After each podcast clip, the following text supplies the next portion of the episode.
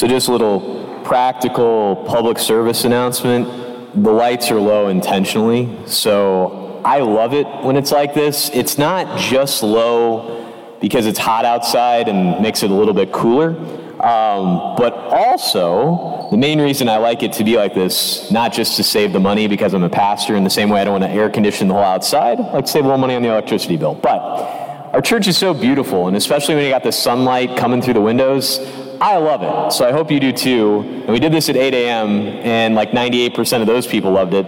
If you don't, I'm sorry. Bear with me. We probably won't do it all the time, but I decided to do it today, so I hope you're okay with that. So, as we look at this, look at the gospel, and dive in today, I just want to invite you for a moment to suspend disbelief and imagine that you decide to cash in your 401k and everything that you own and you're a big fan of soccer, and you want everybody else to be too, and you take that money from your 401k and everything else, and you buy the Charlotte Football Club, right? So you buy the professional Major League Soccer team in Charlotte because, you know, you want to have a wonderful team. You want people to love the sport. You want Charlotte to do well. All these great things. And so you invest in great players and, you know, building up the stadium as nice as it can be, getting good people and concessions and parking and marketing and everything else. And like, it's going great and you're all excited and you want it to be great. And then Miami signs on Lionel Messi and you have a game against them coming up in October.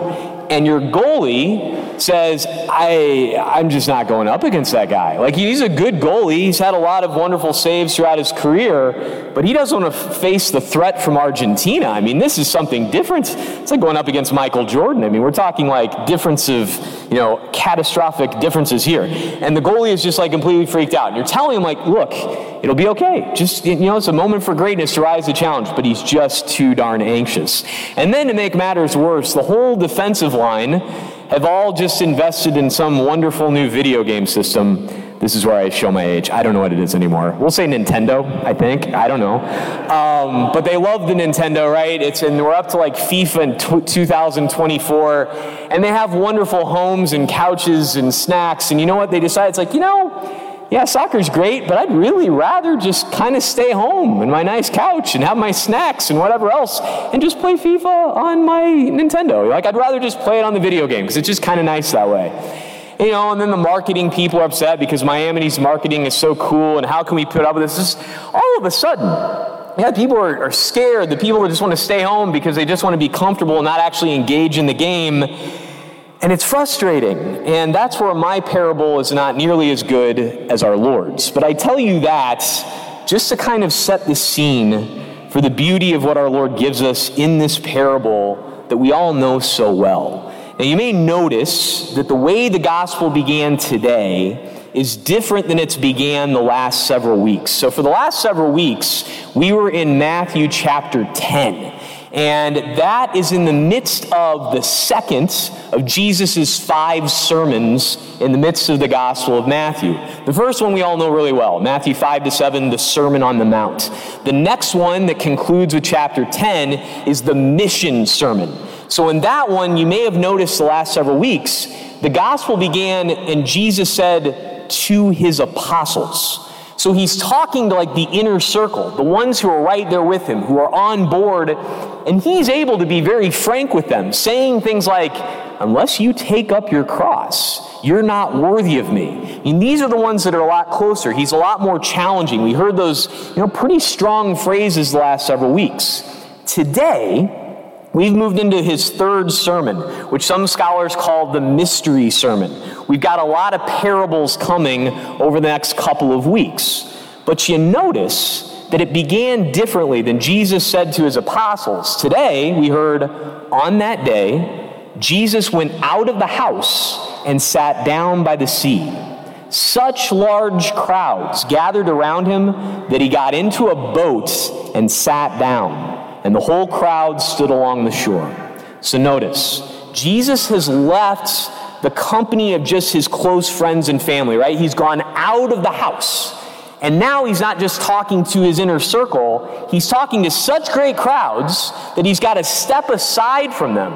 And where he steps is very telling. He sits on top of the sea. He is God over the waters, right? You go back to the beginning of Genesis, the Holy Spirit hovers over the waters. Here is the second person of the Holy Trinity on top of the waters, on top of chaos, right? Overcoming it and hurling out these seeds over the great crowds. Not just 2,000 years ago at the Sea of Galilee, but today to you and me. And how does he go about doing this? by telling these parables. Why? Because we get stubborn, right? We, as it says here, quoting Isaiah, gross is the heart of this people. Another way to say that is fat is the heart of this people, like sluggish. We fall into things, we don't want to listen, we just get in our habits and enough, but he doesn't give up on us, right? Here's another way at coming at this, giving these parables, these stories to break into the grossness of our hearts and to hopefully bring about more because he's called us to so much. And you can see that so beautifully exhibited in this gospel.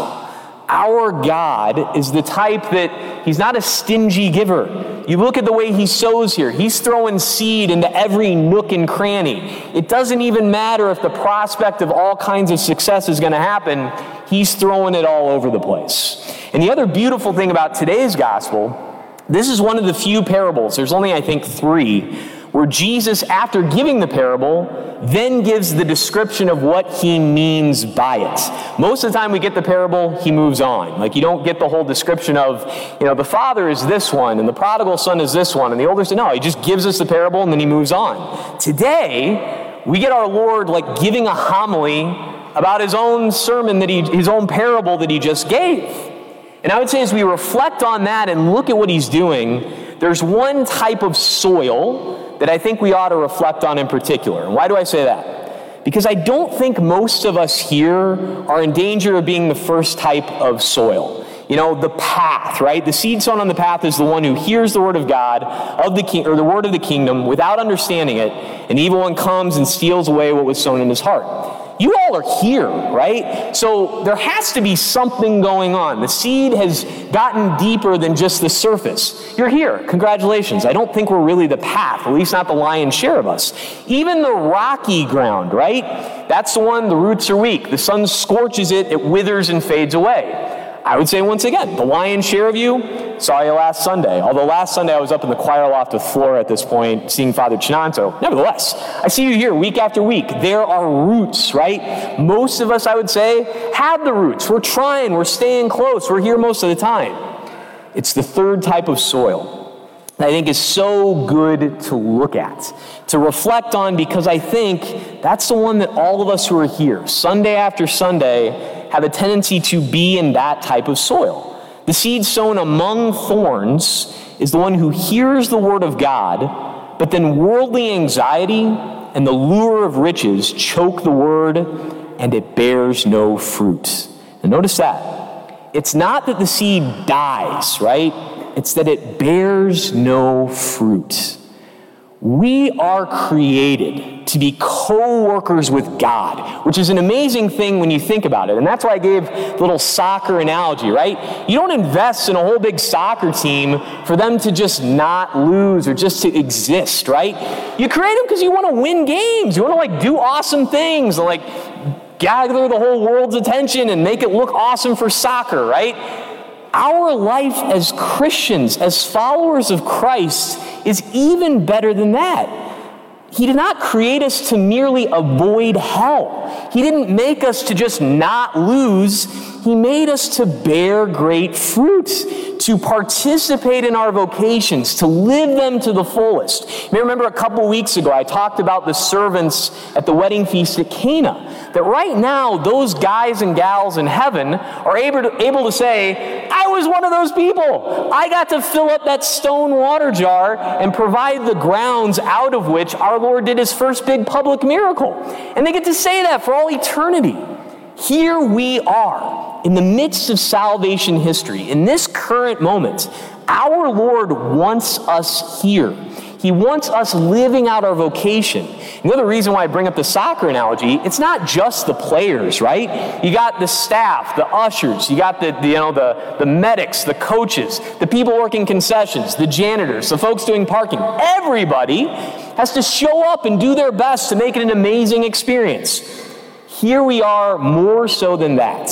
Each of us has our own vocation. We're all called to follow our Lord and bear great fruit.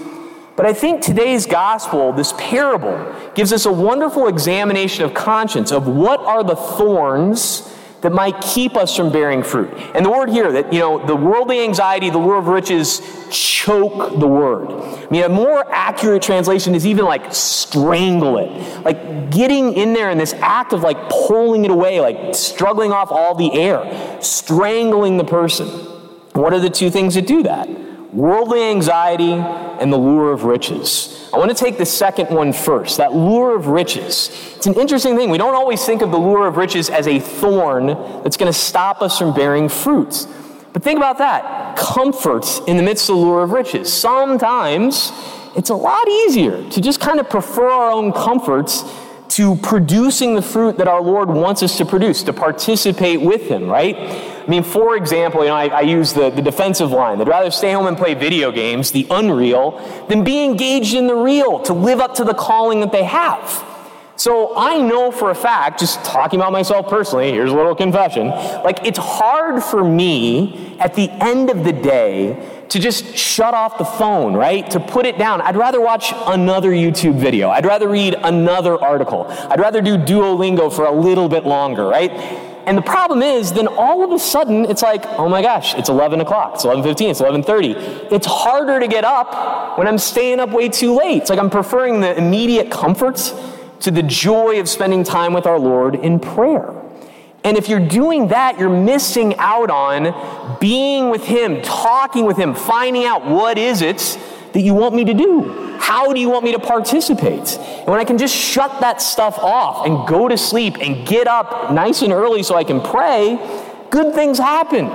But the lure of riches, that thorn, it's easy to get in there and choke things off. We all have stuff like that, comforts that keep us from doing what our Lord is calling us to do. The second one, of course, worldly anxiety. And I hate to break it to you all. I'm glad you're sitting down. I don't know if you've watched the news at all lately, but it's not good. You know, there's a lot of difficulties out there in the world. There's a lot of things that cause all of us anxiety. There's inflation, there's wars, there's hardships. Yes, but the fact of the matter is, it's always been that way. Since Adam and Eve reached out and took that piece of fruit, there's always been problems, right? We know this. And there's a lot of problems that are completely outside of our control. It's so much easier to say, ah, senator, representative, president, pope, you know, cardinal, they need to do X. It's so much easier to say that than it is, I need to do, fill in the blank. But the fact of the matter is, we're called to participate too. And rather than just being all wrapped up in anxiety about what's going on in the world, what is it that you can do? Not to be paralyzed by the thorns of anxiety, but Lord, what is it you want me to do today? What is it that you want me to participate in to bring about that great fruit? And as we do that, not being afraid of the consequences, not being afraid of what other people think when we're actually following our Lord in a real intentional way, but to get up and to follow Him. The beautiful thing is, we find our dignity as being co workers with Christ. And I really do mean that. The dignity of it. Yes, could our Lord just take care of everything by himself? Of course he could. He's God. But he doesn't. Because he respects us too darn much. He wants us to participate. He wants us to get to be a part of bringing about the good fruits. And I would just say a great remedy to that anxiety is to look at the whole parable. Look at the way that God pours out everything upon us. Look at the very way He chooses to give us Himself in the sacrament body, blood, soul, and divinity. Jesus Christ gives himself so freely at every Mass to all of us who approach, who are in a state of grace, who are ready to open ourselves up to him. He just throws himself out there, just like the sower does with the seed. When we approach him in that way, not, you know, all sorts of fear and anxiety about what might happen, but trusting in the fact that He is with us. And notice, He goes out of the house, He gets into the boat, He Himself has gone out. We're called to do the same thing. I would just say take the opportunity this week to use this beautiful parable as a nice little examination of conscience. To ask our Lord, what are the thorns in my life? What are the fears that I have that really need to be pruned back? that, Lord, I need your help with to be taken away, that I can live out my vocation and produce the fruit that you've intended me to produce? What are the comforts, the lure of passing riches that ultimately leave us let down in the end, right? Like hit the snooze button in the morning. It, it inevitably lets you down. That's not good sleep. You're just missing out on what you're called to do, right? To be able to get over that hump of letting go of those comforts and getting to work getting out there to do those good things. Ask Him for that grace to know what are the thorns that have to be cut back. And I would say this time of year especially reminds us that's a constant process, right? The weeds keep growing up in my gutters, which is even deeper and deeper, like letting you know another confession, right? It's gross. I wish it wasn't happening. I'll get up there one of these days. But like weeds, thorns, they keep coming up. But the good news is, our Lord is so generous, so ready to help us prune those things. Ask Him for the grace to know what they are, to have the help to prune them back, and then to be open to His generosity, to bear that incredible yield. He said, we're in North Carolina, not in Iowa like my brother and sister in law, right? It's a little bit different, but I mean, seed does not normally bear 30, 60, or 100 fold. This is incredible stuff, and so is our vocation. So, as we listen to Him and ask Him for the grace to prune back those thorns, to be open to Him, to have that anxiety, to have those lure of riches removed, to ask Him for that grace to participate in the good work He's calling you and me to, that we also might produce 30 and 60 and 100 fold. Praise be Jesus Christ.